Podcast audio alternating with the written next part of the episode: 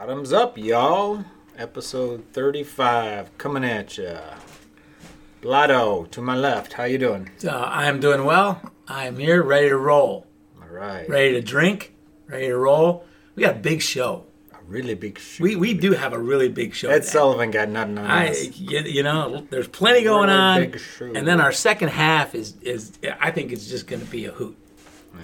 May not be educational, may not be, you know... factual, may not even be grounded in any kind of logic. But it should be fun. It should be a good one. And to my right, hello, as usual, Knobs, how you doing? Good. Yeah. Blotto's ready to roll. I'm ready to rock. Oh, perfect. See? So there's a little teaser. So what should I do? You're rocking, you're rolling. I don't know. Sex, drugs, alcohol. You're ready to pop. I don't know. Oh, and I forgot to mention, this is Fred, the grassy troll. Yeah. Should we be like a band where like the leader introduces all the band, and then like the drummer steps up and says, and then, you know, on lead guitar and vocals, Fred. Yeah. So somebody else introduces you. You would think after 35 episodes we'd get this introduction stuff down. Nope. I bet you it's different every time. To me, the intro never feels comfortable. Like, I agree. The rest of the show, yeah. I don't even think about what we're doing. We're just sitting there talking to each other. But just that first 30 seconds is like, yeah. I don't know what to say. Basically, right until we crack open a beer is really awkward. And I had nothing clever to say about 35. I still don't. Do you ever? Let's talk about beer. Kiefer Sutherland. Yeah, Kiefer Sutherland. No, not Kiefer. Donald. We'll go Donald Sutherland. Come on. Give us a 35 reference. 30? I don't have a 35 reference.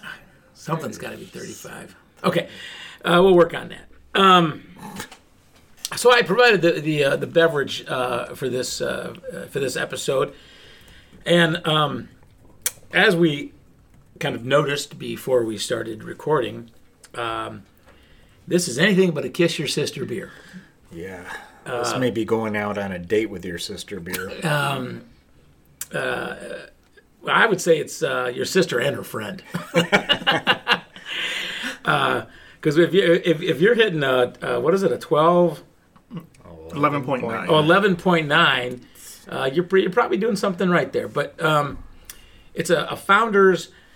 And when I was at the beverage establishment, I wanted to grab a Founders. And I wanted to grab a Founders for a particular reason. So I didn't really think that much about which Founders I was grabbing. Of course, we've tried a number of them already. So, you know, I'm good with browns and ales. This one also is a bourbon barrel ale. So, you know, that's what kind of just made me pick this out of the Founders. But the reason I wanted to bring a Founders to this episode was because of the recent news that came out, I think it was yesterday, the day before. I don't know if either of you had a chance to kind of pick up on it, but Founders was owned 30% by San Miguel out of Spain. And now they have sold the rest of the brewery to San Miguel. So really? The original owners are keeping a 10% stake. The rest of it is owned by a big beer conglomerate. And I don't know if that's a bad thing necessarily, but it's a craft beer thing, right? And you know, the second largest brewery, craft brewery in Michigan, is now owned by a international beer conglomerate. Now, if you're a founder of Founders. Maybe that's what you wanted, right? You are cashing in, right? I don't know if it was disclosed that way, and you're like, hey, you know, you still got 10%, and that's that. But the beer enthusiasts, I picked up on. Let's open the beers and drink while we're talking. The beer, I found out about it by a fellow beer enthusiast on Facebook, who said, "Thank you, Fred," who said, "I could deal with the 30, I can't deal with the 10. I'm done with Founders." Or the 90. I can deal with the 30. I can't deal with the 90. I'm done with Founders. And that's all he said. And so then I just Googled, Founders news and then saw the rest of it. I knew they were partially owned by San Miguel, and that part didn't bother me so much. I mean, it's a bigger company with distribution, you know, I'm sure it's helped them spread the word of Founders far and wide. But well, I don't really think they're, you know, they're going through distribution like San Miguel. I mean, they just want to own it. But I thought we should probably get another Founders before the big bad corporation got their hands even in on the beer part. So this might be the last tasty Founders that we have, right? No, probably not. But aromatic. I'm getting... That's that bourbon barrel, right? Whiff from here. Yeah. There's a lot of head on it. I tried to get a little bit. Couldn't get as much, but you did. I didn't. Would you shake yours up? It's just a good pour. I guess. Man, so this is listed as an impotent pour. So we didn't give... I didn't give the name of the beer. The Underground Mountain Brown Imperial Brown Ale. And as we learn, that just means it's doubled up with everything, including alcohol content, coffee, and bourbon. They don't... It's two things I enjoy. The color's very porter, I would say. Mm-hmm. Right, this is darker than your average brown. This is not really a brown. I mean, there's no light coming through it. It's almost oily looking, like a porter. Yep. Well, bottoms up. Bottoms up. Whew. I gotta say, I can taste the alcohol content. Yeah, you can. Yeah. There's a liquor taste to it, you know? The liquor witch would probably like this. And I don't think, we talked about this before, liquor will change the flavor of beers, but when we're floating in between that, you know, 4.7 and 6.8, the alcohol content might change the flavor a little bit, but you don't really taste the alcohol. No. Between the bourbon aging and the 11.9. Yes. Yeah. It's almost like after, like when you drink like a mixed drink that's fairly strong, you kind of feel fumes in your mouth. Yeah, I got that too. You kind of got a little bit of that with this beer. Okay, so I'm going to say this: is it beer? Has it crossed over? Yeah, because it still made the beer way. Right, yeah. But you know, it's almost more. When like I want a beer, like, I'm not getting this. It's like a mixed drink. Right. It's a Jack and Coke. It sort of is. It's. I'm even second swallow here. I got fumes again. So yeah, this guy. Yeah, no, I've had a couple sips. That's what I'm saying. I don't know if I'm in the mood for a beer. This is what I reach for. That doesn't mean it's not for me yet. I'm gonna keep going here. And since it's, you know, almost 12%, I'm probably gonna be in love with it. I'll be in love with everything by the end of that. I love you. But, you know, this to me stretches the boundaries of what is, you know, a beer. Generally accepted as beer. Yeah, keep the open flames away from it. Yeah, you might want to. All right. I do have, actually, just a few little fact checks from last week.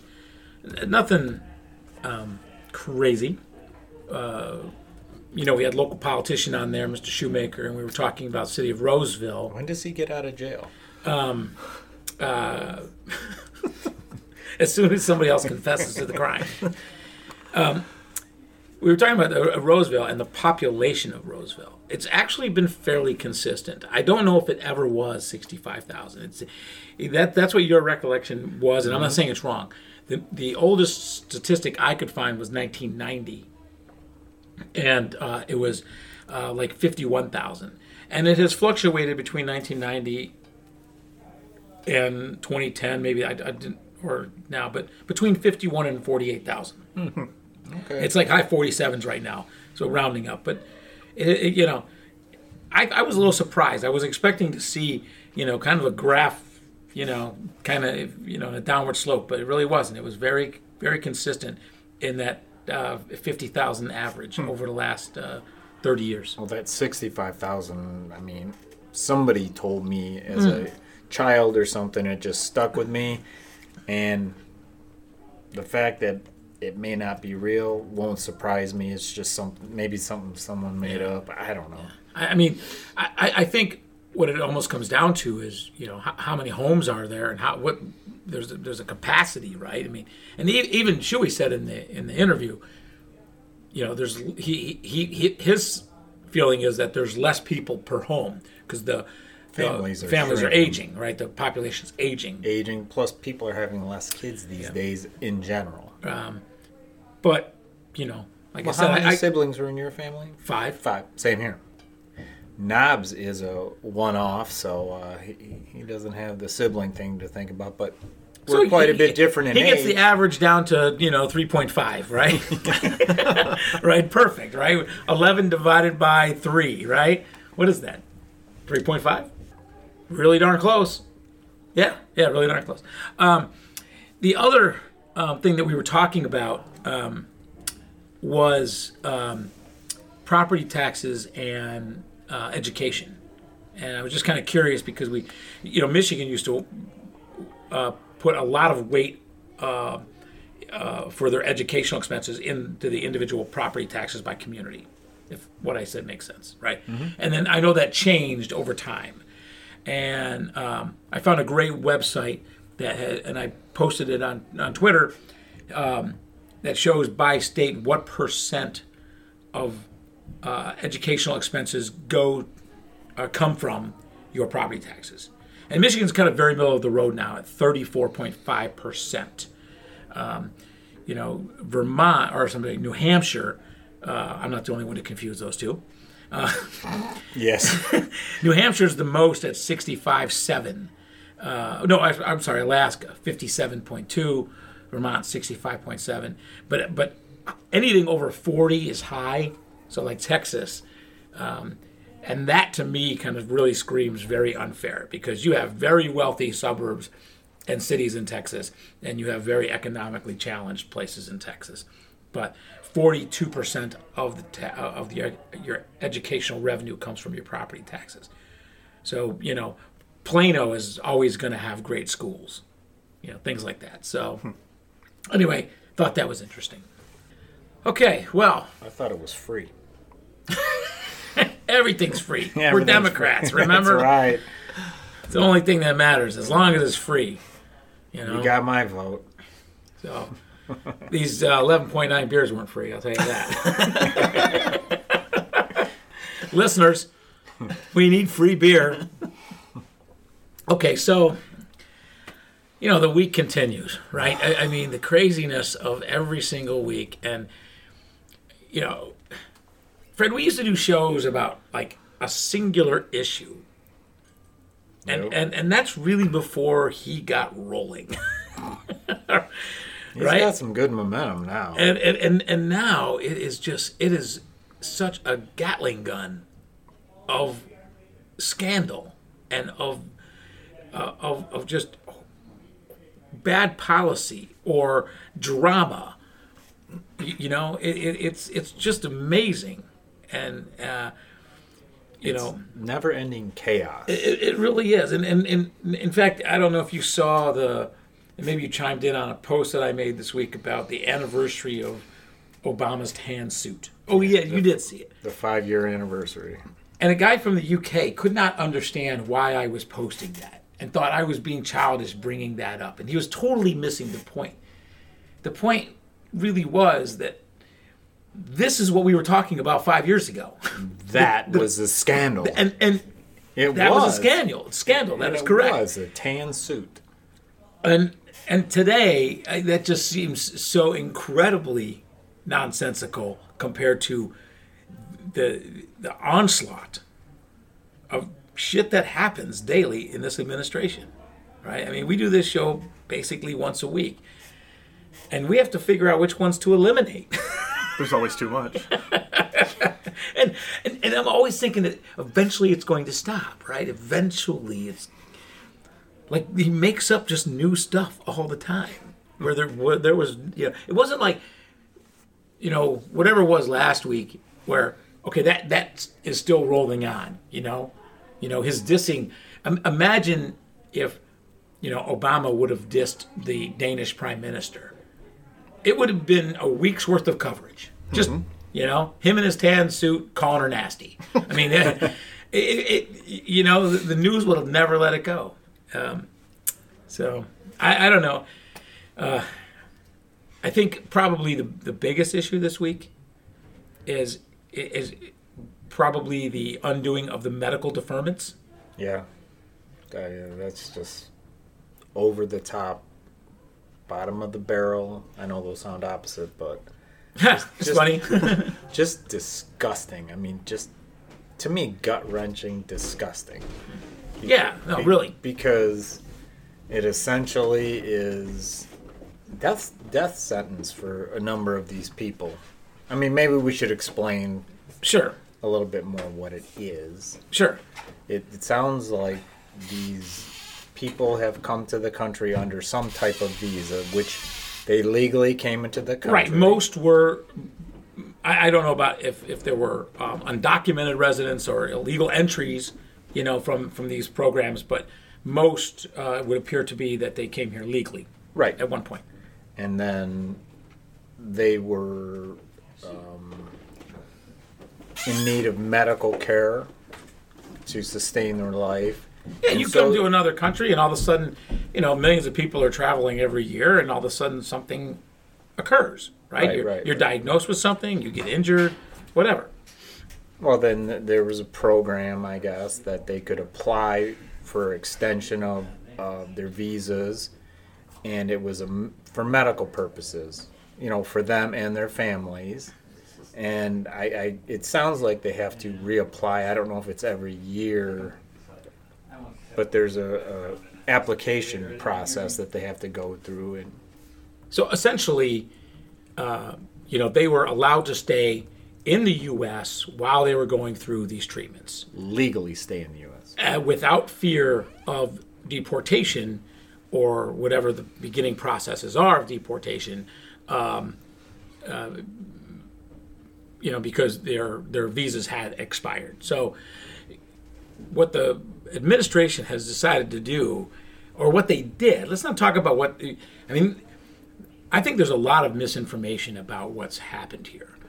And wrongful misinformation by the right. Because what they did was, without warning anybody, without even going to the media first, right, which is just so underhanded in a democracy, is they sent a letter out stating a new policy that they will no longer review these cases, and that their status has been turned over to ICE, and they are expected to leave the country in 33 days. Where did they come up with that? I know, the 33, that's a weird thing, I haven't heard anybody put forth any reason they came up with that day. I will bet you 33 is some sort of, like, code number for white nationalists. Probably. You know, we'll use 33. You know, the dog whistle will be there for the Nazis. But SS 33. See? Yeah, see? Maybe. Tying it all together. Yeah, Stephen Miller. I was going to say, this smells of Stephen Miller. No, I think what Stephen Miller does, and now that new guy, what they do is they just review all policies about immigration and say, okay, why do we have this? How do we screw with it? Right? I mean, I think that's essentially what happens. And so then the letter goes out. And just here's my take on this. And forget about the legal aspects of it, okay? I want to talk about the humanity of it, the humanistic element. You have a child that is getting what you believe is the best, or at least, you know, better, or maybe the best care in the world. You know, you come from Guatemala. You know, they're probably not going to have the kind of, you know, medical facilities that we have in the U.S. And, or you're even from, you know, I don't know, Egypt, right? But, and your child's getting care. And then you get this letter saying you have to exit in 33 days.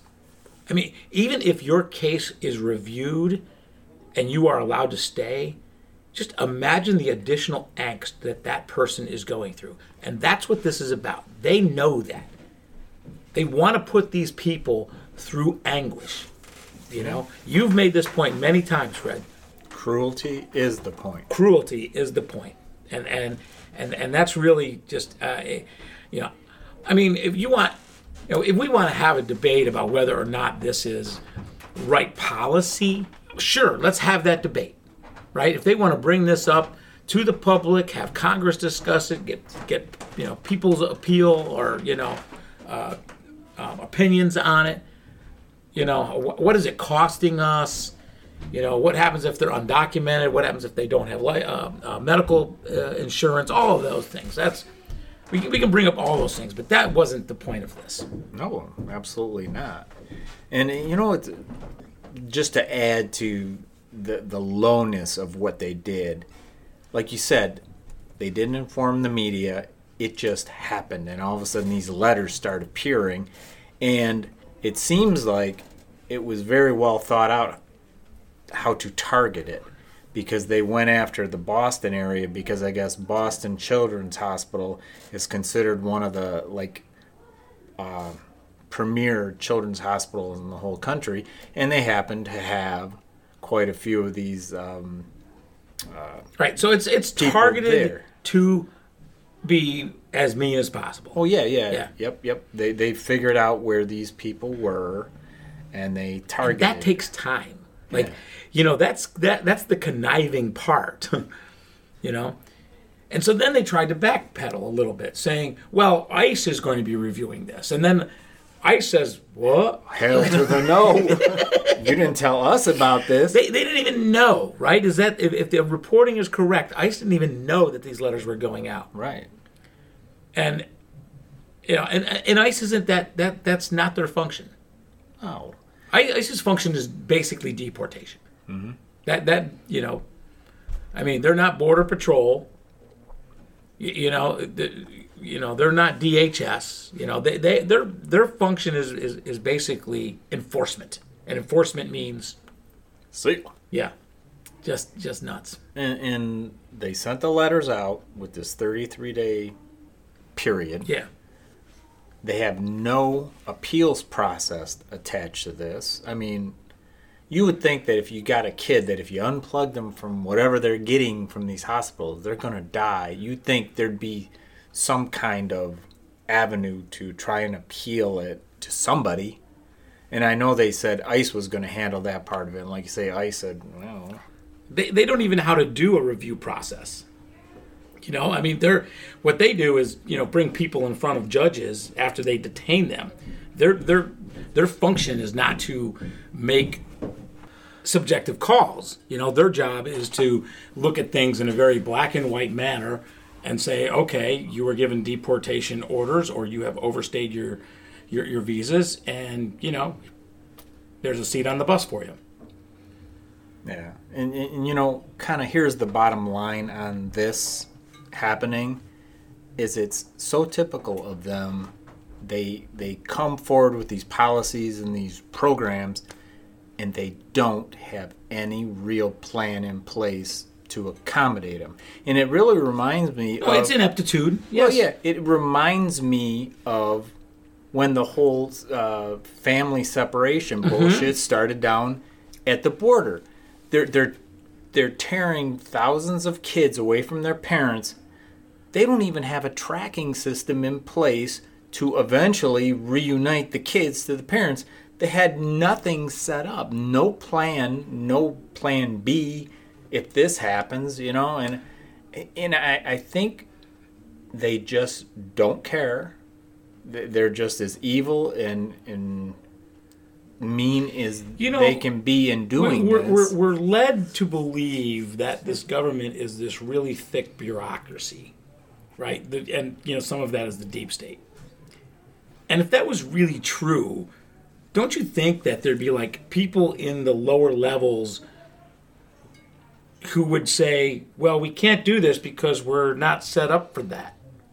There would be stopgaps along the way, just in a bureaucratic sense, which, one of the things that I think we have kind of learned through the Trump administration is that we don't have as many stopgaps. That a few people can control kind of what's happening, and that's the scary part, right? That's the part where people write about the threat to this democracy if it becomes a Talk about words I can't say. Kleptocracy, right? Just idiots running it, okay? And that the bureaucratic machine isn't able to, you know, soften it and make it look at the end like, okay, this is the sausage we're turning out, right? That's not happening. It's like, oh, nope. Well, we're not going to turn out that sausage anymore. We're going to just make something, you know, completely new come up. Well, they've gutted just about every agency that would cause the stopgaps. Or the leadership in those agencies are just saying, fuck it. Don't worry about that, you know? Oh, well, wait a minute. You know, somebody somewhere at DHS must have said, ICE doesn't know about this. Or, well, what are we going to do about these kids that are on life support? Somebody must have said that before that letter went out. And I think the answer to those people was, don't worry about it. Do you think... I'm making you do this. Well, wait. On that thought, though, do you think they let those people that might say something even know about it? I think you're more right saying that top three people... But here's the thing. Here's the top three. I don't think the letters haters can go out. See, you know, the top three people, okay, who's in charge of DHS anymore, right? I don't know. Okay. Someone acting. Okay, but that person isn't mailing the letters out. They don't even know who they are. That's what I'm saying. You know, to send the letters out to the right people, you know, that takes some level of bureaucracy. It does, and what we're seeing is, and it's eye opening to me. It's absolutely eye opening, and it's eye opening for me. And I will promise you this, Fred, and you, Knobs. When the Democrats take over again, or when progressives, because I don't even like the words Democrat or Republican, but when progressives take over again, and we start looking at new agendas. Not being able to do shit is not an excuse.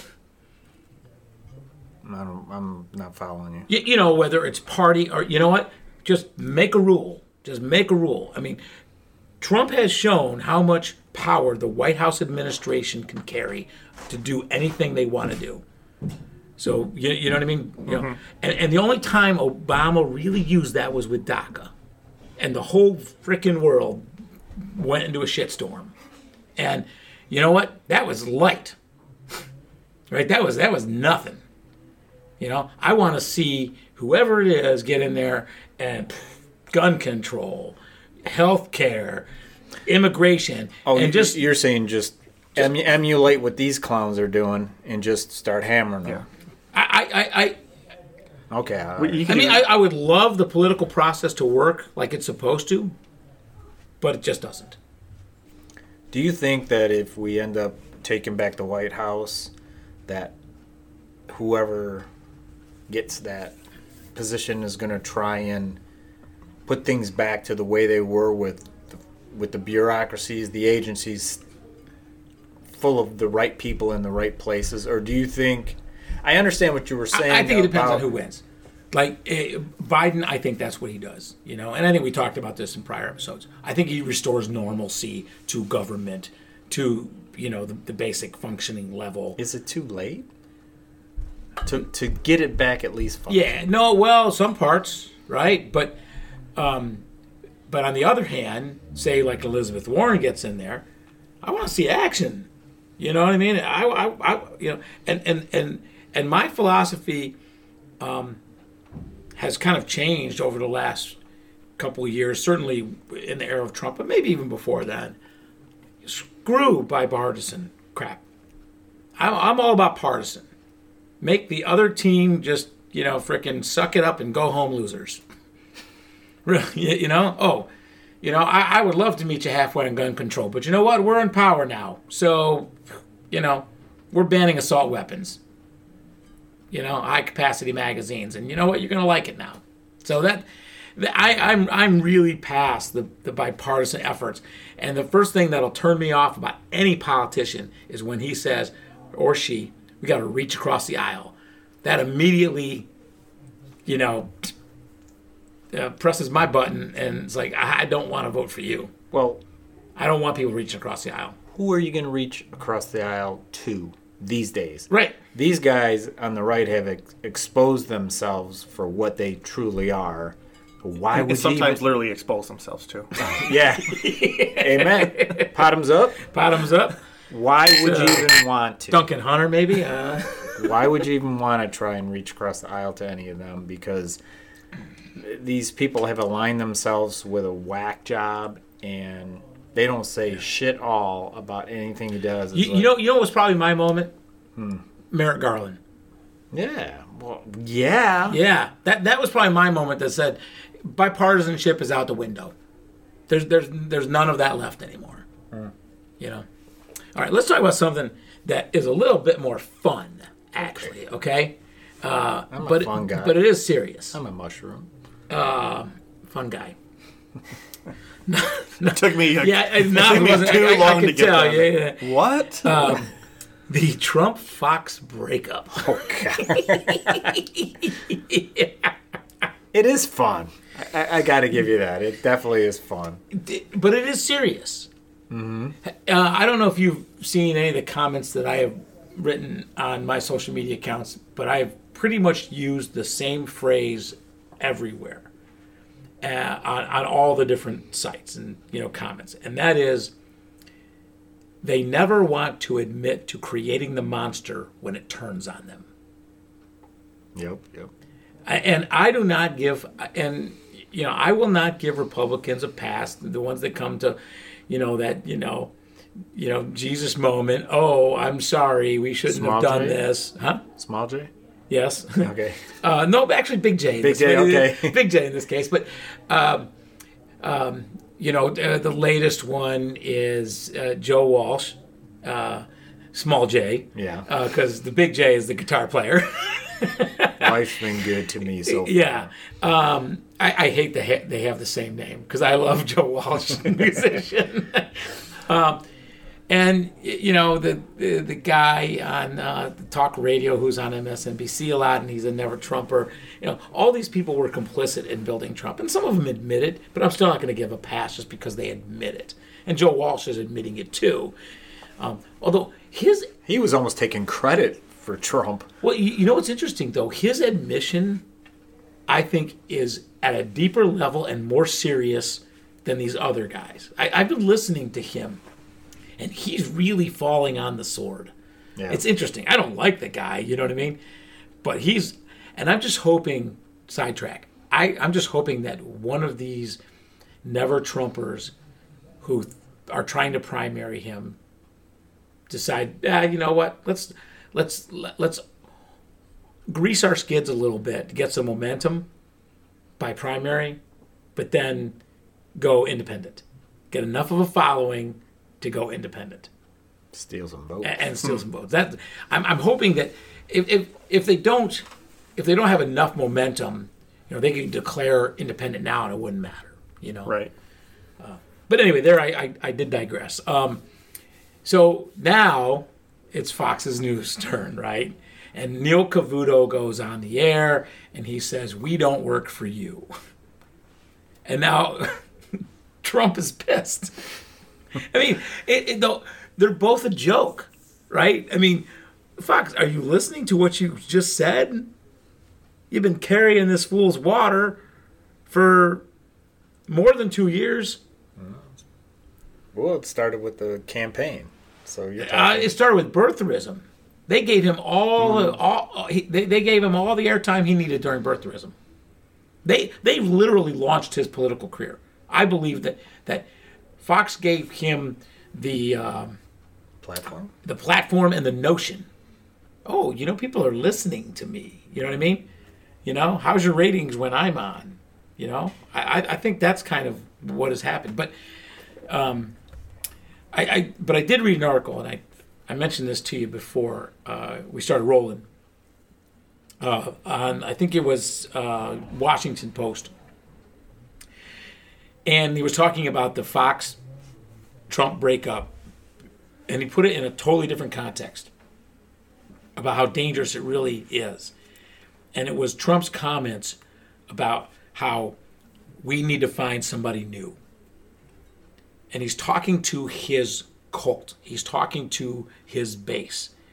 And he's basically saying, not only should Fox be pro-Trump, but me and my listeners expect them to be pro-Trump. We expect to have, what did you call it earlier, state-sponsored media. They expect that. And that's where Trump was using that leverage to say, we have to go somewhere new. That's dangerous. It really is. And it's the kind of thing that is damaging to democracy, you know? I mean, when Trump goes away and whoever steps up next, they're probably not going to have that kind of cachet with Fox. I was arguing with somebody the other day about where this all began. Where did the super bipartisanship begin?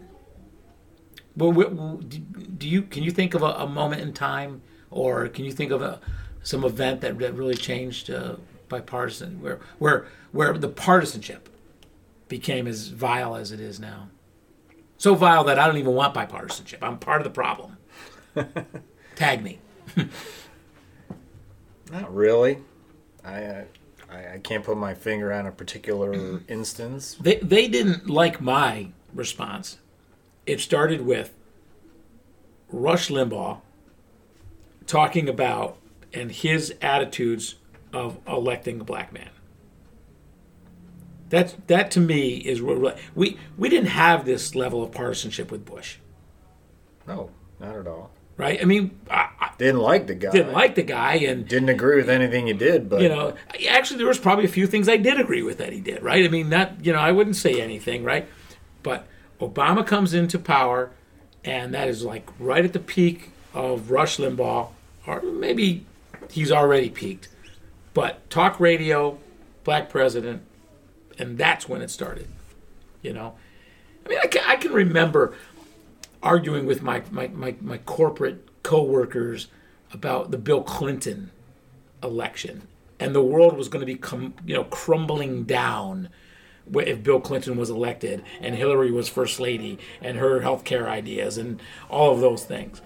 Sitting at the Red Coat Tavern drinking vodka, my very first entree into drinking vodka straight, right? So, and I'm with conservative, and they were at that time at least a better example of conservative Republicans, but our conversations were never personal.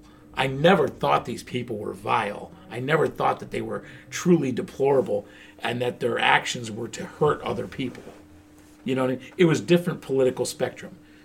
So it wasn't Clinton, it wasn't Bush, it was Obama. And then factor Obama with talk radio, and I think you have why this has happened. Well, yeah. Now that you bring that up, that definitely is what kicked it off. The audacity of putting a black person in the White House. Well, that's the biggest reason. In their white America. Because that poked the bear. What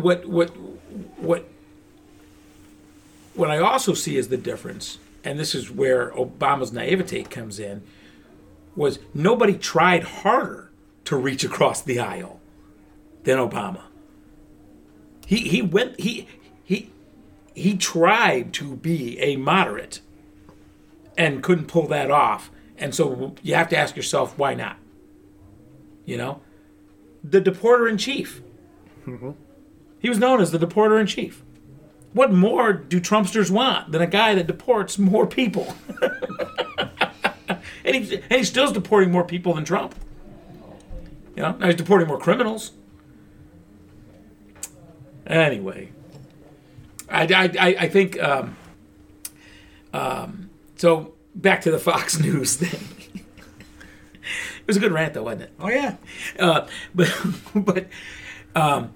So now, him and Fox, do we really think they're done, though? Mm-hmm. See, that's why this is more faux Fox. More theater. Right? Faux news. This is what this is, right? I don't think it's contrived theater. I think it's theater, but they're going to be back in graces, you know? But I did see an article, something about how, we know Tucker Carlson has been losing sponsors. I've heard the Fox News is bleeding. even though their listenership has been steady and they carry most of the political news shows, right? They're still number one. I've heard that they're bleeding because of sponsors and advertising. How are they number one? Oh, that's easy. That's an easy. But no. Here's why.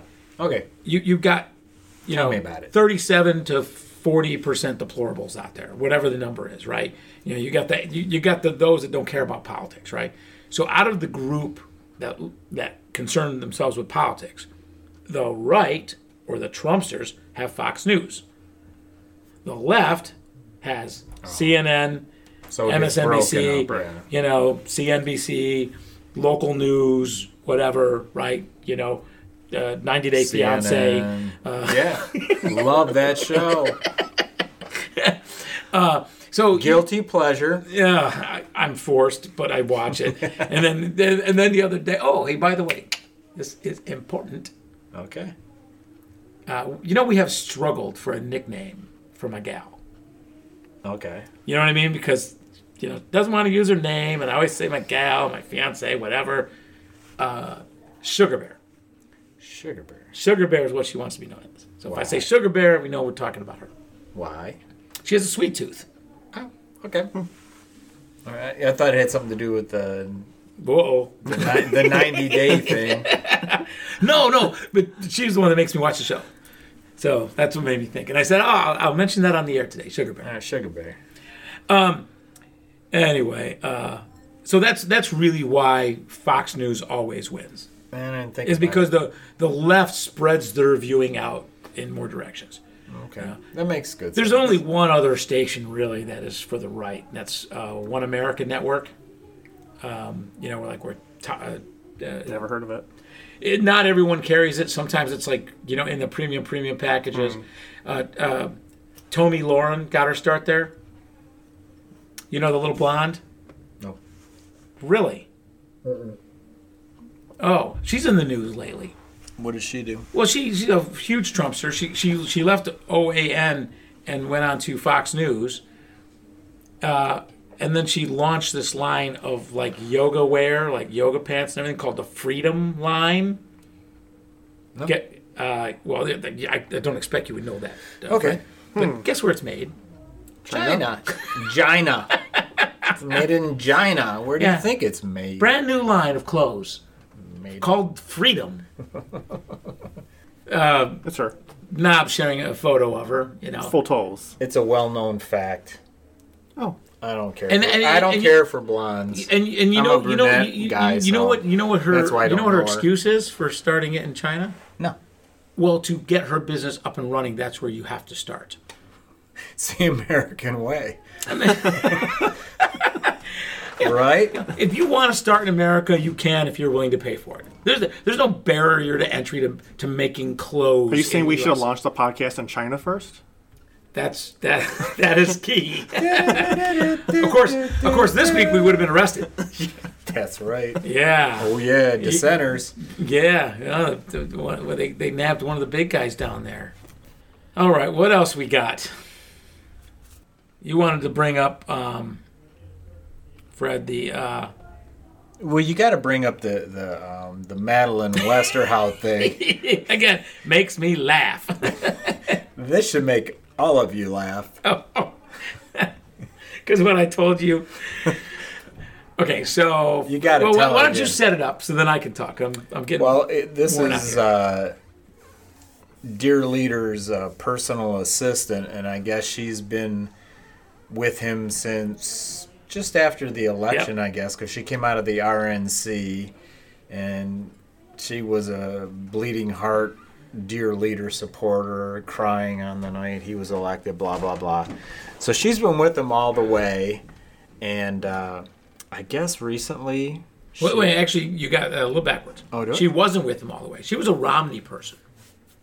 She was crying when he won because she didn't want him to win. She was fearful of a Trump presidency. So she went to work for him. And then he offered her a juicy position, and like everybody else, they sell their soul. Yes. Well, especially a 25-year-old. Yes. Yeah. I what was the other gal?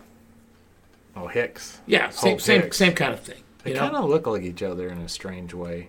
Are they like the Trump wives, like Stepford wives? Yes. Yes. I thought you were going to say Lewinsky. She don't look like Lewinsky. So anyways... I'm thinking it's kind of like Tan Suit. So inconsequential at this point, right? Would there be a problem with Monica? A Tiffany problem?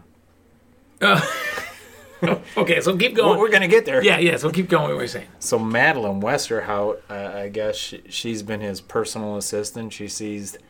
Her desk is right outside the oral office. She's a gatekeeper. She's the gatekeeper. She sees all people that go in, all people that come out, all the paperwork that passes in and out of the oral office. In fact, she's probably more of a chief of staff. Than the chief of staff. Than the acting chief of staff. Oh, acting, that's right. Well, he's sort of pseudo, right? Because he kind of took the role, but then he didn't want to take the role of Mulvaney. But where's Mulvaney? You never see Mulvaney anymore. No. Never. Okay, so? So anyways, I guess she recently had dinner and drinks with some press corps people when they were in New Jersey on the most recent vacation. And she said some stuff about dear leader and his family. His personal family. His personal family stuff. And either A... somebody leaked it back to Dear Leader, or B, the second theory I've heard is that there were some people that didn't quite care for her too much and they ratted her out. And they did it was an off-the-record comment, but I know Blotto has some feelings on that subject, so I'll kind of hand it off to him at that point. Yeah, so what I saw was on, I think it was Raw Story reporting for Politico, and I got the Political article opened up. But basically what Madeline may have divulged, but before I go there, because it'll be a showstopper, because there's nothing to trump it, is when you said off the record. Really, there really wasn't off-the-record protocol broken here. So we don't know what reporters were sitting around them. And Nicole Wallace really had an interesting take on this on MSNBC. She was talking about when they were on the road, when she was a spokesperson for the Bush administration. Right. They got to know these reporters fairly well because they traveled together as a clique often. And, the reporters were always trying to get the administration people drunk. And she said often it worked. Like she admitted, But you still always knew kind of what was off the record and what was not off the record. And unless you were drunk, the really bad stuff, you would hold back even if it was off the record because you don't want those leaks. So in this particular situation, I know some news medias are saying that whoever leaked this broke that protocol of off the record. And I think that's disingenuous because off the record means if you're breaking that, you're divulging it to the public. Right. Or maybe... You're not divulging the details, but you're saying so-and-so told me. So there's kind of two off the records, attribution and the content. And in neither one of these cases that happened, And Phil Rucker of, I think it's, is it WAPO? Yep. He's been the one called out on this. But he may have told other people what she said, but that doesn't mean he's breaking the protocol of off the record. It's not like... Pinky Promise Secret. Now if he broke Pinky Promise Secret, okay. Whoa, it'd be like that I understand, right? So, but the fact is, even if he told other people, and then it got back down to Trump. So Raw Story was quoting Politico, and I opened up the Politico article today about because one of the things that was running through the news here today because it wasn't made public is what did she say? Like. What are all the? Why did she get fired and what did she say? And I'm looking for a good quote, but I can't find it. But according to these folks, what she said was, Trump no longer likes to take photos with his daughter Tiffany because he thinks she's fat.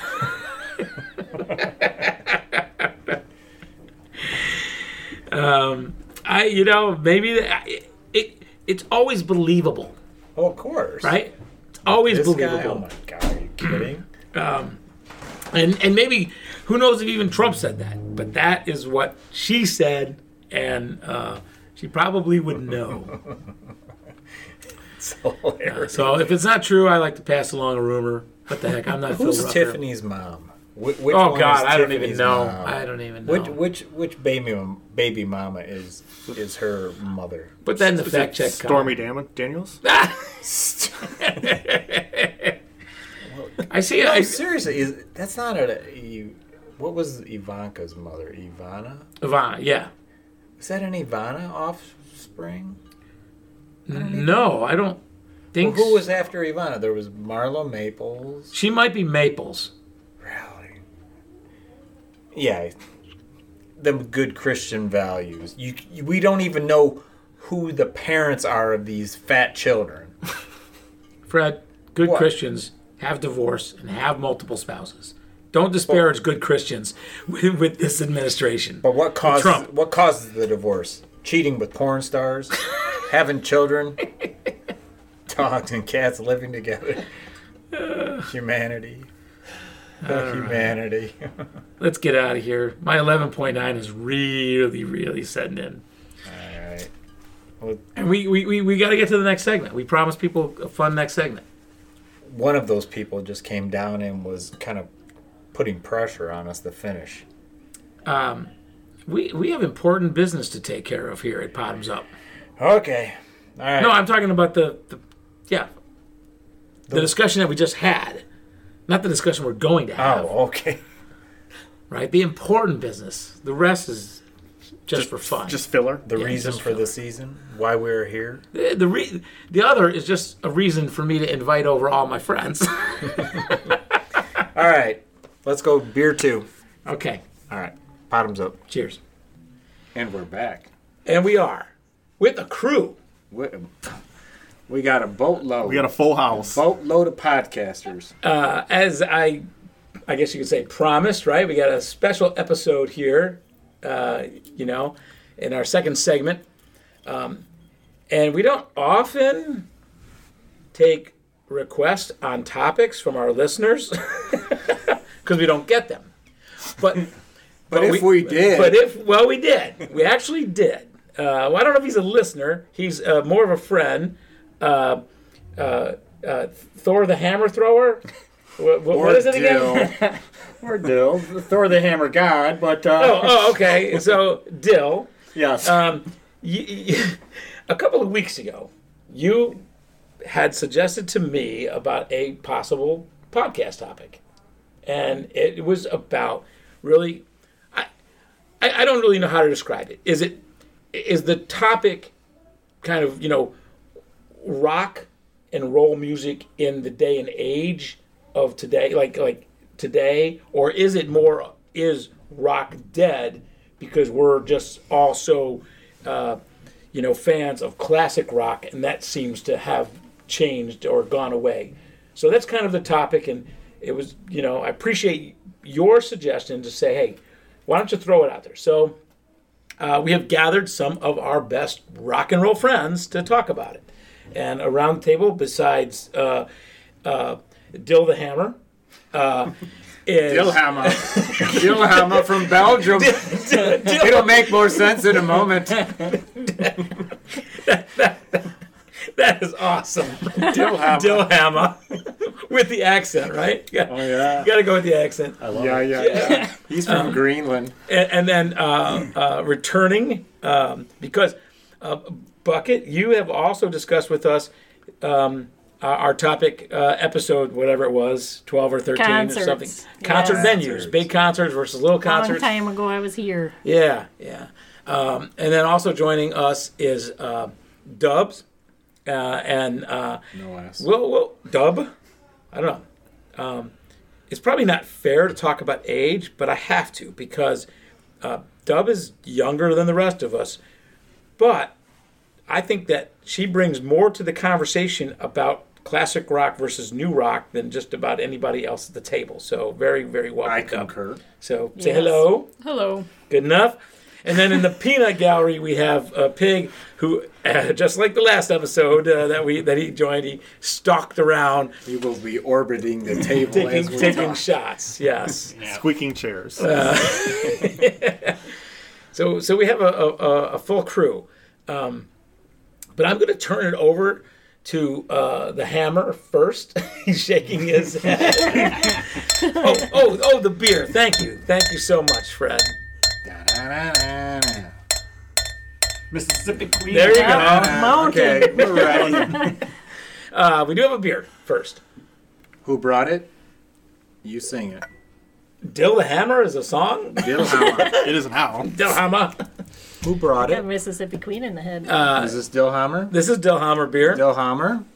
Please tell us. And what do we got here, Dill? Oh, we have a wonderful ale from Belgium. It's a World Beer Cup winner from 2012, but hopefully the beer's a little fresher than that. Yeah. But what kind of beer is it? It is a brown ale, an Abbey ale. I don't know. Is it like Downton Abbey? Abbey Normal. Abbey Normal. That's what I would expect. Caramel and roasted notes from dark malts. Mm. Okay. It's supposed to be robust in taste. What's the alcohol content? Smooth yet refined. Cut to the chase. 62%. No, that can't be right. That's what we had already. 6.5% alcohol content. Okay, so we're not kissing our sister. No. So it's legit beer. Wonderful product from Belgium. I think I did explain to you that we do Michigan beers. No. Well, if you did, it escaped my mind. I thought we would tour the world today. There's a sister city, right? The sister city of Saginaw, Michigan happens to be Oshlogsburg. Yes. Do we know any... which is in Belgium, I guess. Didn't we just buy them? I like that. Leopard? Instead of... European companies buying Michigan breweries, right? We should buy Belgian breweries. European cities. Yeah. Pig, what was that you said? I forgot. He said, do we know any German rockers? Yeah. Dub says she does. No, she says that was the question. Confirming. Oh, okay. Anyway, okay, well, let's, give the beer a taste. Bottoms up. Oh, this is legit. I like it. This is really legit. It's got a great aroma to it. Great mouthfeel. It's because it's highly carbonated. Yes. Compared to the last beer. Oh, yeah. Thor done good after this all. This definitely tastes more like a traditional brown than the last one did. The last one just tasted like straight alcohol. Bucket, if you haven't tried the last beer that we had, which was a Founders barrel bourbon, it wasn't... I'm curious. Especially compared to beer, it was hardly a beer. Yeah. It was a mixed drink. It was a strong Jack and Coke. It was 12% alcohol. It was a Starbucks rum and Coke. That's Sumatra coffee, 12% alcohol, and you could taste the alcohol. See, that's the difference. You know, we've had high alcohol content beers. The alcohol part sounds good, not the coffee part. I don't remember any coffee. The first few sips were very coffee-y, but after that... I don't remember any coffee. All the taste buds were drunk. So I remember the coffee's in the aroma. 12% will do that. The coffee's in the aroma. Like a mixed drink, and like you feel the fumes in your mouth afterwards. Whiskey? Yeah. That's what that beer was like, so... for me... you were gonna go for me on the last. Yeah, I was gonna go for me. Yeah, that's not typically my style, but that was for me. Okay. Didn't I say the 12% was all going to say we love this beer? You know, it's for me for that reason. But this one's already probably on its way for me. That's but I don't know where you'd find it. Well, I'm savoring the mystery of the ages right now. You know, the label and the carton were almost all in German. I mean, they did like English was the second language on this thing. Yes, very much so. So did you go to Belgium? No, I went to a store that specialized in microbrews. Worldwide microbrews. And worldwide ones. So just picked up what looked interesting to me. You know, do you want to give a shout out? Yeah, you do you know the name of the place? Absolutely not. Okay. I owe Sugar Bear a 6-pack of Atwater's Cherry Stout. Okay. Because we were down at the Atwater Brewery last weekend. Mm-hmm. She had a cherry stout. She wanted to buy it there at the brewery. I didn't want to wait. I said, well, we can get that anywhere. Well, apparently we can't. So now I'm in the doghouse on that one. Well, it's on the corner of 16 and Grossbeck, right next to a... Well, that's where I go. Yeah, there you go. Okay. Parkway. Okay. Parkway. Yeah, Parkway. It's Parkway, right next to Dairy Queen. Absolutely. Right. There you go. You got to watch those guys in the Dairy Queen parking lot because I've almost got sideswiped by those blizzard bastards. It is the blizzard bastards. They do not pay attention at the drive-thru because they're slurping their blizzards. Yeah, they're pretty wired too on sugar. Get them. Yeah. Yeah, it's beans. Yeah. They need their fix. Yep. Okay, so I'm going to pick it back up where I started going before the beer interrupted us.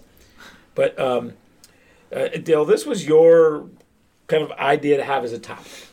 And when we were sort of chatting prior to getting together, you asked me whether or not you wanted to be pro or con, this is the state of rock. And you thought you could play either way. Correct. So tell us, where do you think the state of rock and roll is today? And then we'll take it from there. I think rock and roll is not dead, but I think it's wounded. It's becoming more of a niche. To me, as more music genres explode before us. I think it'll always be there and a part of it, but it's just becoming a smaller slice. Do you think, you say a niche, do you think that the genres of rock are getting more narrowly defined then? I think they're being more crowded out by just the sheer amount of music that's also out there as well, and the availability to get it, and the number of radio stations that you could listen to, and types of music. So it becomes a smaller and smaller market. And it was clearly defined before as you would buy a record, and you would listen to side A, and you would listen to side B, and that evolved into CDs, and now we're evolving into more. But let me tag on to that. You bought a record, and you listened to side A and side B, but you also had, in Detroit area, we had basically 3 rock and roll radio stations that competed, but we're all playing the same thing. Yes. Right? W4, WRAF, and AB, WABX, right? Yeah. So those Steve Dahl, and LLZ. For a while. Steve Costan? You remember? I remember. Yeah, I remember. He's country now, isn't he? No, I'm frenemies with him on Facebook. Oh wow, he's a Trumpster. We argue all the time. I don't know how I got connected, like I actually do, but anyway, I digress. But those 3 stations were almost always playing the same music, and in that genre that we call classic rock and roll. Correct. Right? Today, it's not as easy to define what is rock and roll. Is that what, or is it? Like what you were alluding to, I think to myself, if I had to break up music today, especially in the rock genres, is there blues rock? Is there country rock? Is there other? And I'm not even expanding this as much as I'd want to. But is there more subsegments that make it harder to say, oh, this is really rock and roll? Oh, there's a lot of subsects now that. But beyond that, Kid Rock is out there. That's rock and roll.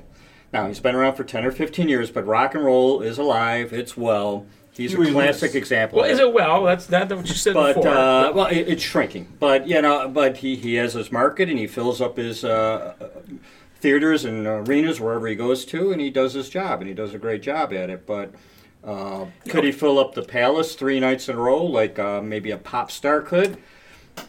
Probably not. I think other bands you could compare to him is Jack White, any Jack White bands, and also the Black Keys. I mean, they're not the same music as Kid Rock, but similar, like where they can draw a crowd. But yeah, it is a good question. Like, could they fill up? Yeah, for fun time rock and roll. Now, Jack White, I consider pushing the envelope of what rock could be and what rock is becoming. So I see him. Yeah, opening up new areas and pushing new envelopes. Well, no, and he definitely pushes that envelope, but it's still, if you don't consider it rock, you still got to consider it something. Right. Like, I mean, he has a lot of innovation in his music. I would still say it's in the rock genre. I would too. I think there are a lot of subcategories. Would I mean, there's pop, probably like 10 at least. Everything has their like roots. Does pop have their roots in rock? I mean, yeah. I think it depends, right? I mean, yeah, kind of what you're saying, it all depends upon the band. But see, here's what I'm noticing. The folks that we're mentioning are not really new rock. They're newer than traditional classic rock. They're newer than what we see. That's my point. Agreed. That is exactly my point. If you want to get newer, I would go for Larkin Poe or Greta Van Fleet to bring in like some newer youngsters that are still rocking it out. That's with authority and attitude too, which is what rock and roll is. To me, it's the attitude. Oh, I like where you're going. And yeah, it's what you're bringing to the music, and it's how it's making you feel. So, Greta Van Fleet, I went and saw them. They were a little harder than what I particularly like, but I really respected them. They had grooves into their music that I'd never heard before. They were introducing me to new sounds, and but that's you think Barry Manilow is hard rock? Well, only the song "Copacabana." But you got to turn that one down a little bit. You know, it hurts the ears. No, like Greta is an interesting case study in this discussion, right? Because Greta to me has the classic rock sound, and I always like to make the argument that classic rock is a genre and not just because it's old, right? That you hear music and you say, that's classic rock. So, you know, maybe Black Keys hasn't been around as long as, you know, the Rolling Stones, but they make a classic rock sound. Alabama Shakes is a group that's out there that I love right now that has, to me, a classic rock sound and is pushing an envelope with a little bit more soul added to it. Awesome. I do like that band myself. I don't know if I would have like said they're classic rock, but they are a form of rock in my mind for sure. Yeah, they're pushing the envelope, like Jack White, I guess. And maybe they become classic in 30 years. Maybe time is the test of what's... Well, that's why I don't think time is the test for, to me, what classic rock is. I see it as a genre and not just the passage of time. But I don't... But rock has been, I don't know, like so watered down with so many bands. Like when we were talking, you know, you listened to a band, you bought an album, side A, side B. I mentioned the rock and roll stations. And then there was the promotion behind it. And everyone knew, you know, whenever I think about promoting rock bands bigger than they should have been, Boston always comes to mind. A great band, but, you know, the record companies just got behind them and said, we're going to make you superstars. And I don't, you know, and all of a sudden then they were superstars. Today that doesn't happen, right? Not with rock, but with pop. With pop stars, that's all that happens. With pop. But we're talking about rock. And, you know, is there a band that Greta was kind of getting some of that momentum, but is there a band out there that you know, gets that push either from media or from industry to say, okay, you're the next great rock band? And they're not getting the push because the pop bands are getting it. And there's no money. If you can't make follow the money. Yeah, they're going to follow the money train. So if it isn't there, they're going to go somewhere else. All right, so I want to play a game here. Okay, I'm going to give you this are the top rock songs on Spotify right now. Okay. And I'll give you either the name of the song or the band. You tell me which one it is. Wow. Whether it's the song or the band? Yeah. Okay. Well, Is this going around the table, or is this like a? I don't know. Is that you're not a hand thing? Okay, we're just okay. What is it? Lampshades on Fire. Never heard of it. Song. Band. Dill? Oh, it's one of my favorite bands. I think it's a dub. Band. Never heard of it. If she hasn't heard of it. Okay, it this is exist. The number 3 song for the week under the rock genre on Spotify. So what does that say about our little discussion? Well, that's where I want to go with this. So I we only can think in terms of classic rock. Well, what's 2?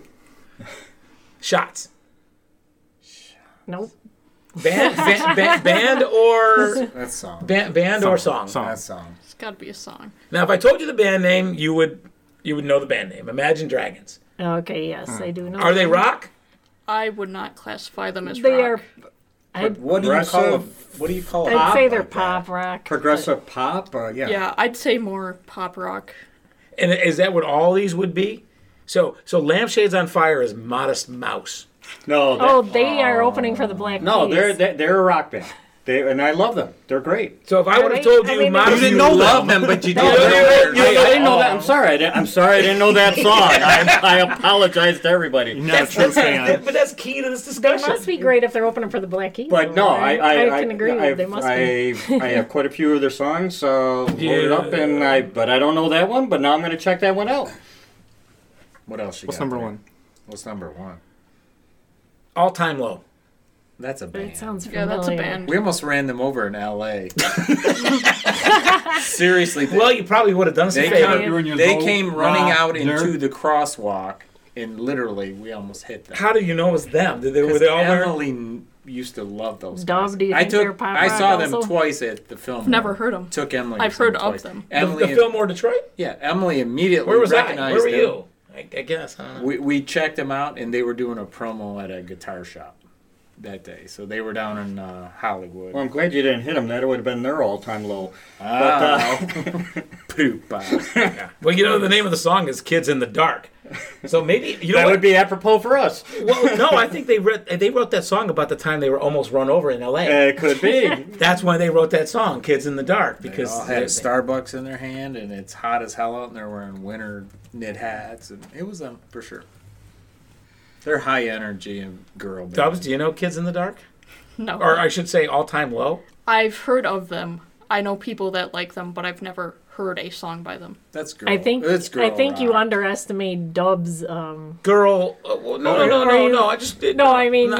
You don't realize how similar to us Dub is. No, I do. The fact that she's young. I think I do. And Dub should maybe talk about engaged in the conversation. People her age and the music they like and how it differs so widely from what you like. So some of these names that we have mentioned, we're not sure that we would classify them in the rock genre. Correct.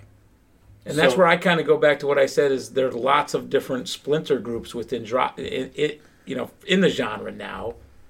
And is that convoluted, right? Well, I mean... can there be another great classic rock band? Yes, of course there can be, and there will be. Oh. Given time. If Greta is still together 30 years from now, and they've released 20 recordings, then they, by definition, become classic. See, I think they've already missed. I was just thinking about this the other day, driving down the road. I think Greta's already missed. They should have their 3rd album out already, and they don't. Well, and again, I agree. But time will tell whether they're even together 5 or 10 years from now. Okay, but that's one. But if you take the classic word out of there, you still have the rock part, and that's what's important, right? We still need the rock. Some form of it. Well, classic, is that defined by the fact that you can listen to 19th Nervous Breakdown or a Beatles song 50 years from now, it'll sound just as good and fresh then as it did the day it came out? Is that what makes it classic the time it comes out? There are songs that have came out when I knew they came out that they were destined to be classic. Hotel California. I remember distinctly the first time I heard that song. That is going to be a classic rock song. And it's stood and the test of time. And you have a point, because there's a lot of people that weren't even born when those songs came out that love them now and go to. And I would know that 50 years from now, someone's going to hear that song, and they're just going to.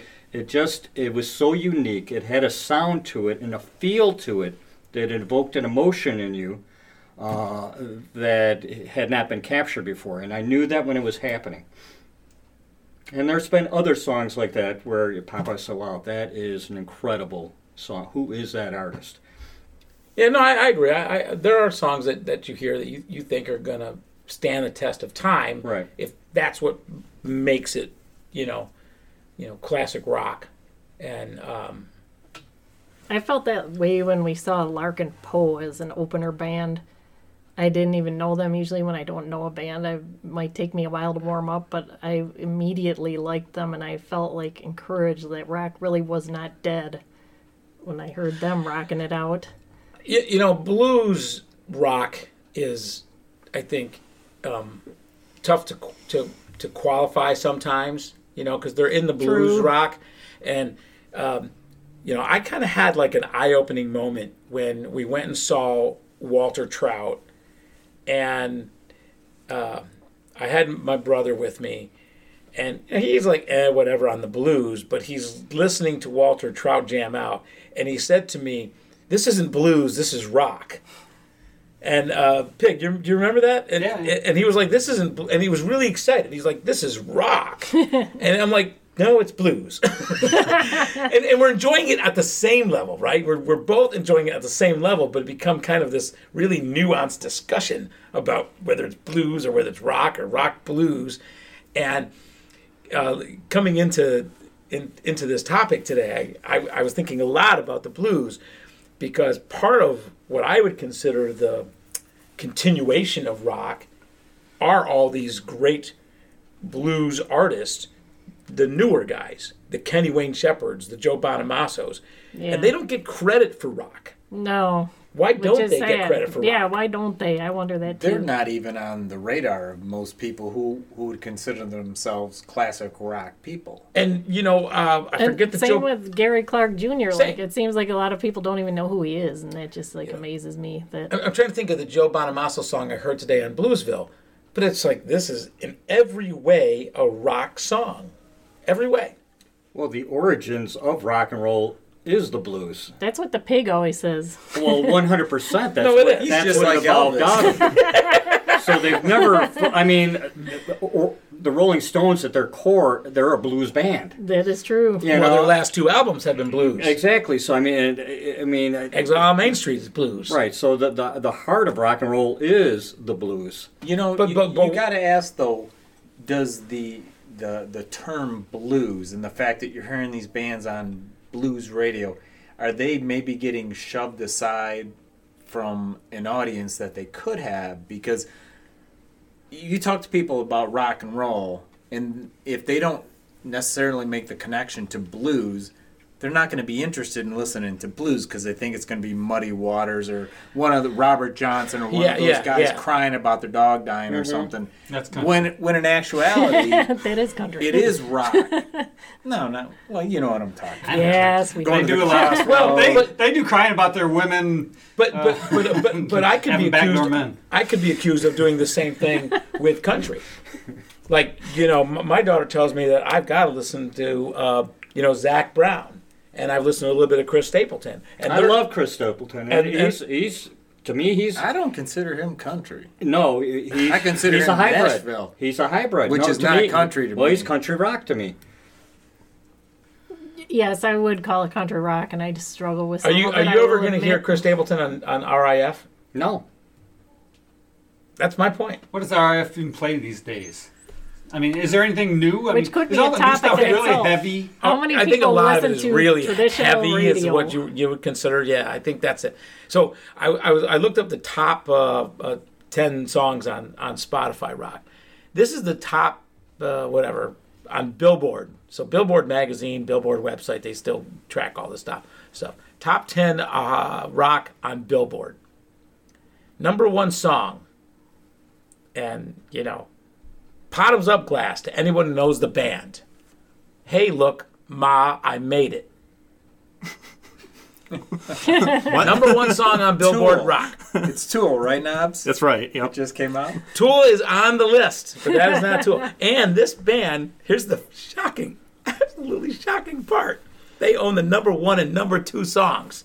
Hey, Look, Ma, I Made It, and number two, High Hopes. Oh, I know who it is. Oh. I know who it is. It's those, the guy that paints his neck black and his hands black when he plays two guys. I have no idea.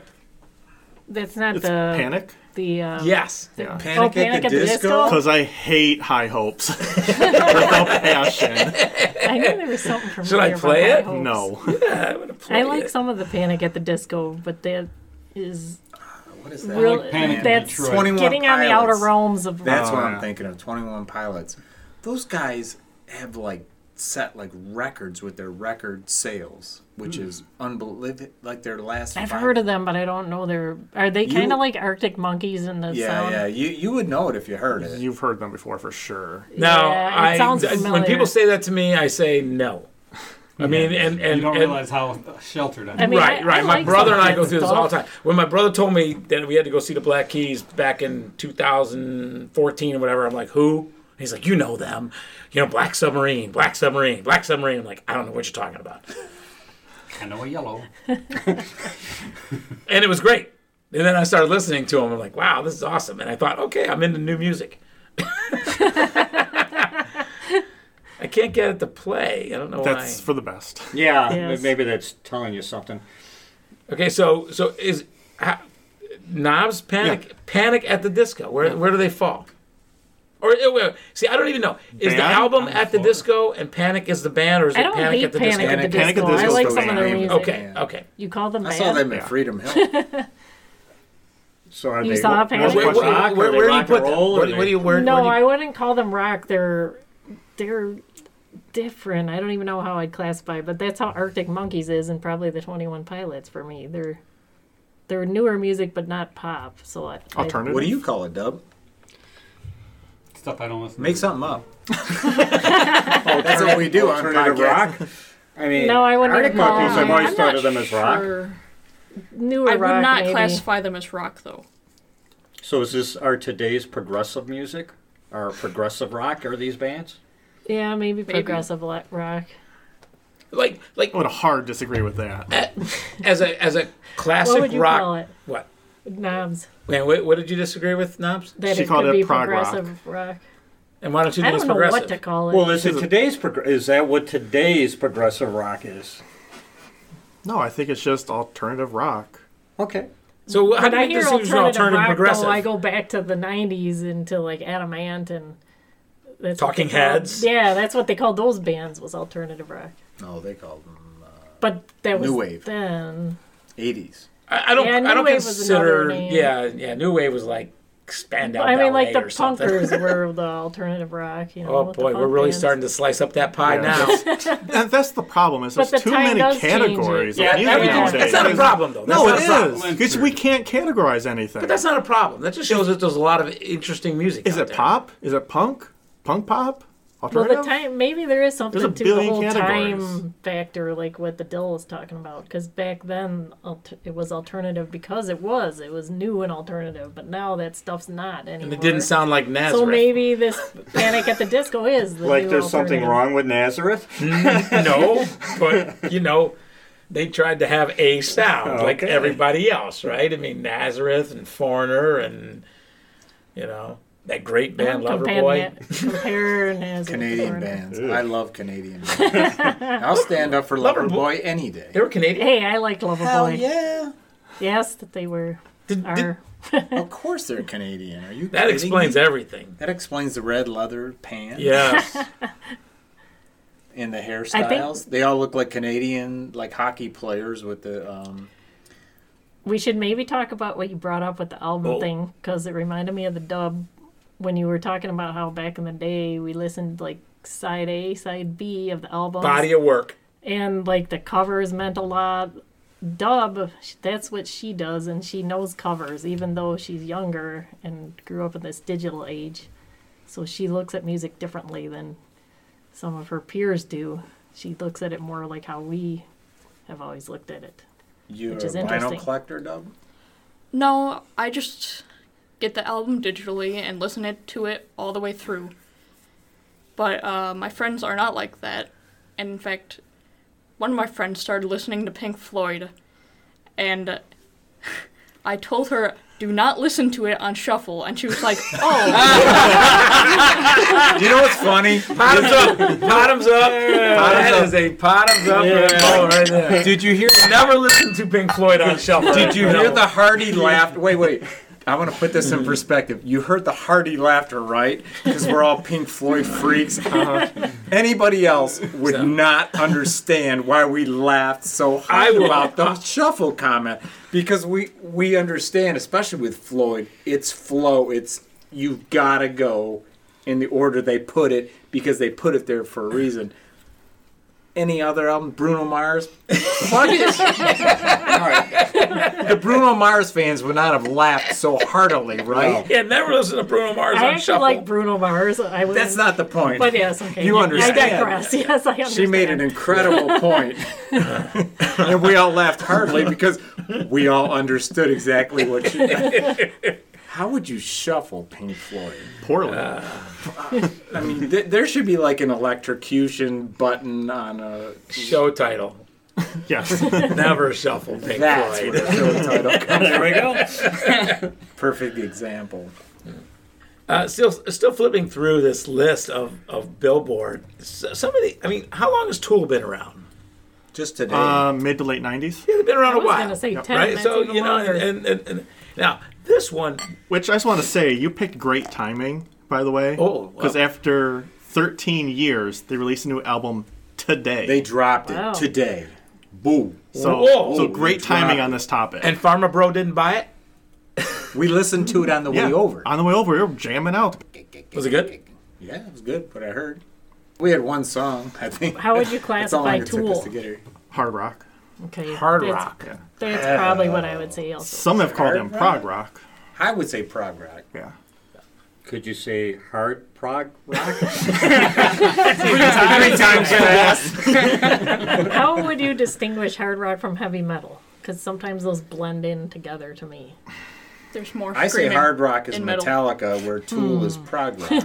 Yeah. Well, I would say hard. Hey, I think what's heavy metal? No, I think Dub was on something here. Let's say that again. There's more screaming in metal.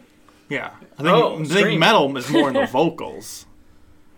Whereas I think of metal is more in the guitar. Huh. But I don't know. I just said that, you know, because I think of just that. Actually, the screaming is a good point. That crazy, just, you know, constant rhythm of the guitars, right? That to me is heavy metal. I think more like hair metal bands and screaming into the microphone. So like Five Finger Death Punch and things like that. A lot of screaming. Yeah, I would say they're probably more metal. Right? Well, wait a minute. Now I'm confused. Is Metallica hard rock or metal? It's in the name. Yes, indeed. No, that was a trick question. We're testing you. Bottoms up now. No, but good timing, Blotto. Good timing. For Tool? Yes. Oh, well, I didn't know. I'll have to... Actually, listen to one of them. Listen to something, yes. I mean, try and get you to do that for a year now. Yeah. Other bands that come up, Godsmack. Oh, they're back. Sully is back. My bro always talks about Godsmack. Godsmack does a wondrous song called Voodoo. That's about the extent of what I know about them. Heroin. I like the old Godsmack. The old Godsmack. Do you really? You can't get out of the old. Everything's old with you, Fred. I am old. Haven't you looked at me lately? Sit across from me for a year. You don't know. And Dill, you haven't talked about any of these other bands. Do you like Godsmack? Godsmack, a Tool, or I can't. Oculus. Way too heavy for me. Too heavy for me. Sorry. Well, the Dill said that. Greta was too heavy, right? Yeah, so... but I appreciated them, and I really respected what they were doing, and I thought they had a great sound. I could see why, if they stick together, they're going to be something. I want to take a survey. How do you find out about your new music? And we'll go around the table here with Dill. How do you learn about new music? Yeah, what I do is I subscribe to Rolling Stone and Spin. And then they come in the mail? Yeah, and then they list... Whoa, wait. He's number 5. Then they list what the top things are, and then I'll load them up and listen to them. I like them, dislike them, but that's about the only way, because I don't get it off the radio. I listen to my set radio station, so I have them expand. WJR. And then at about the end of the year... there we go. And at the end of the year, I'll just Google best songs of the year. And, you know, 100 groups will come up, and they'll list them and what have you. And I said, okay, and I'll load up the top 30 or 50 CDs, say, what do I like, what do I don't like out of that? And that's how I expand my And you've shared. You've sent me copies of those CDs by year of best songs of each one of those years. And there's been some really good stuff in there. But I would say without me searching for it, I would be absolutely clueless to what's out there today. And I don't mean to repeat myself, but back in the 80s, we didn't have to search. No. It was in your face. It was right there for you. Bucket, how do you get your new music? Several ways. One of the biggest is on Sirius. The Spectrum station has like old and new rock, so I've definitely gotten a lot of new stuff off that. But also I get a lot of emails, Paste Magazine, Classic Rock, or what's that thing called? I think it's Classic Rock Magazine.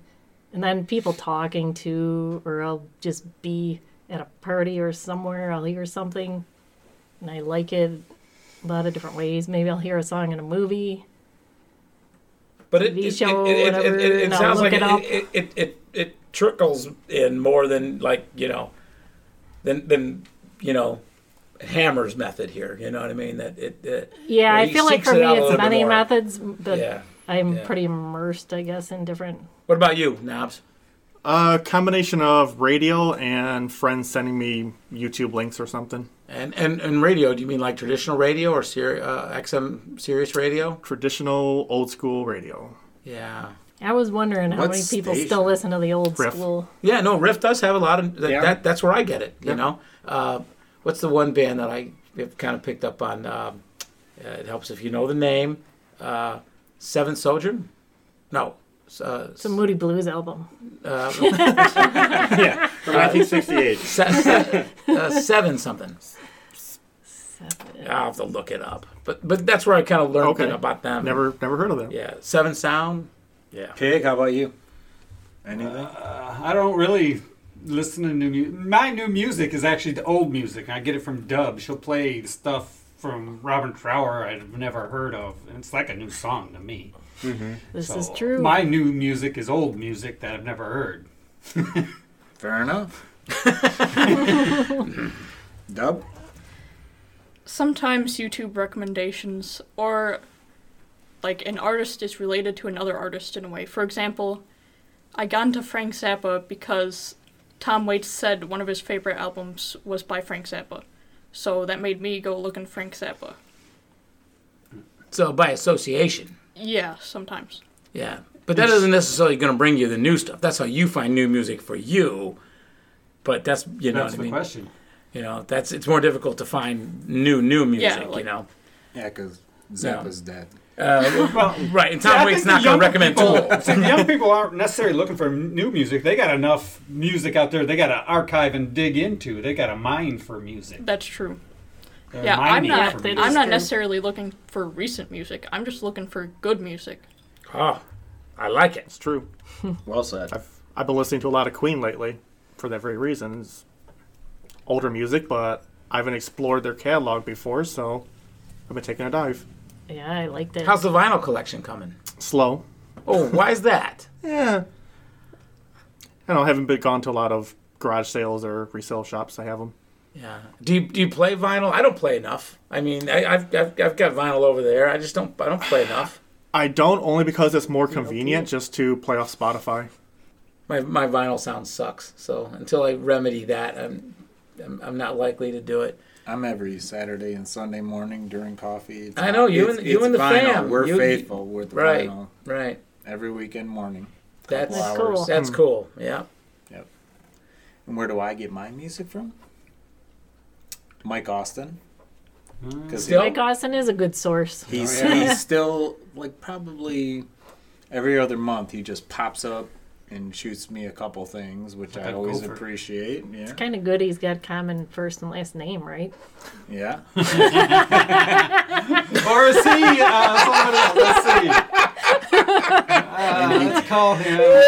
Let's call him Dead Roses. And then Dead Roses. Yeah. Dead Roses. And then Spotify, actually, because they give you their suggestions. They have their... what's the hell's that computer term? Algorithm. For their playlist? Yeah, because they know what you listen to, and then every week they give you their suggestions and all that. So I will occasionally listen to those, and I found some good stuff. Do you think that's ever tainted? Tainted? Like they're going to push people up, Soft sell? Tainted love. I know what you meant. Took me a second. I got old. That was a test. Yeah. I don't know. But that could be a soft sell. Is that what you're saying? Yes. Or it's a hard sell. Yeah, but I mean, a lot of times I won't listen to them because I found that probably half the time it's garbage. Their algorithms aren't quite accurate. But occasionally you run into a really good one. And but is your garbage someone else's greatest song they've ever heard? Who knows? They're garbage. I deem them garbage. Okay, then they're official garbage. And Blotto, how do you find your? Most of it is through, like my brother, who, always says, "Hey, you got to listen to this guy. You got to listen to this guy." Occasionally, I will turn on Riff. I don't use the Spotify services, but I do listen to a lot of Bluesville. And I was traveling this week. A lot of windshield time with a guy that I didn't really know very well. And he was listening to, I had Bluesville on. And we were talking most of the time, so it wasn't really loud. But he was like, what are we listening to here? You know what I mean? He really liked it. And then we kept talking about bands that had gone to blues.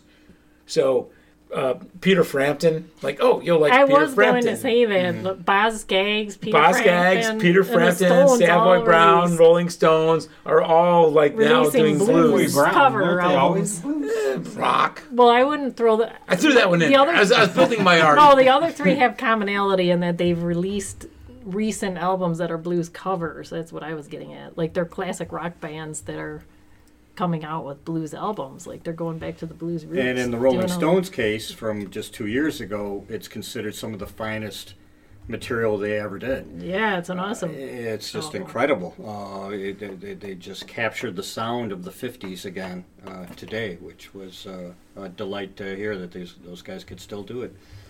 And Peter Frampton, we just saw him live and we're blown away. Phenomenal. He exceeded expectations. He did a lot of that blues jamming and good stuff. I want to amend my input as well. Oh, okay. SiriusXM. We were about ready to sign off there. The Verge, which is all Canadian bands, and I love Canadian bands. I'm here for the Canadian bands. So do they play the same four songs over and over again, or you, of all these people, you need to hook into The Verge. Okay, I'll check out The Verge. There's some great Canadian bands. I live just a quarter mile from Detroit, or from Canada. So are they only Canadians? It's only Canadians. Yep. Oh, I didn't know that. That's a Sirius channel. Yeah. I've seen the. I haven't heard of them. Yeah, I really like the Canadian music scene. I do. I love it, man. I didn't know that about you. We are international here at Bottoms Up. We had an engineering barbecue today at lunch, and they had this little... How long does that possibly take? How to build a barbecue. Like, I can just see that. Hours. Yeah. It was excruciating out in the sun. We were melting. Engineering barbecue. I work in an engineering group. I'm not an engineer. But anyways, they had a small Bluetooth barbecue. They had a small Bluetooth speaker out there. For some reason, only my phone would sync up with this thing, right? And so I played engineers, and I used one of my playlists, which has a lot of Canadian music on, and those guys were amazed how much Canadian music I had. Bruce Coburn, I Tragically like Hip, Loverboy, April Wine. It goes on and on. Unfortunately. No, it does. Drinking My Wine. Tom Cochran, Red Rider. Makes me feel fine. Red Rider. Oh, yeah, Red Rider. Rush. Rush fan? I didn't have Rush on this playlist. Okay. Tom Cochran, yeah, this is a blast from Bruce the Coburn. Blast. The guy's a phenomenal singer-songwriter. He's Canadian. Be careful. The Guess Who? Yeah. No, I like Bruce Coburn. If I had a rocket launcher. Yep. Yeah. If a tree falls in a forest, does anybody hear? All right, Knobs is giving us the signal here. We are just rambling for no reason. Babbling and so one last bottoms up. And bottoms up. You go out. 'Cause baby, I hate you. 'Cause baby, I hate you. 'Cause baby.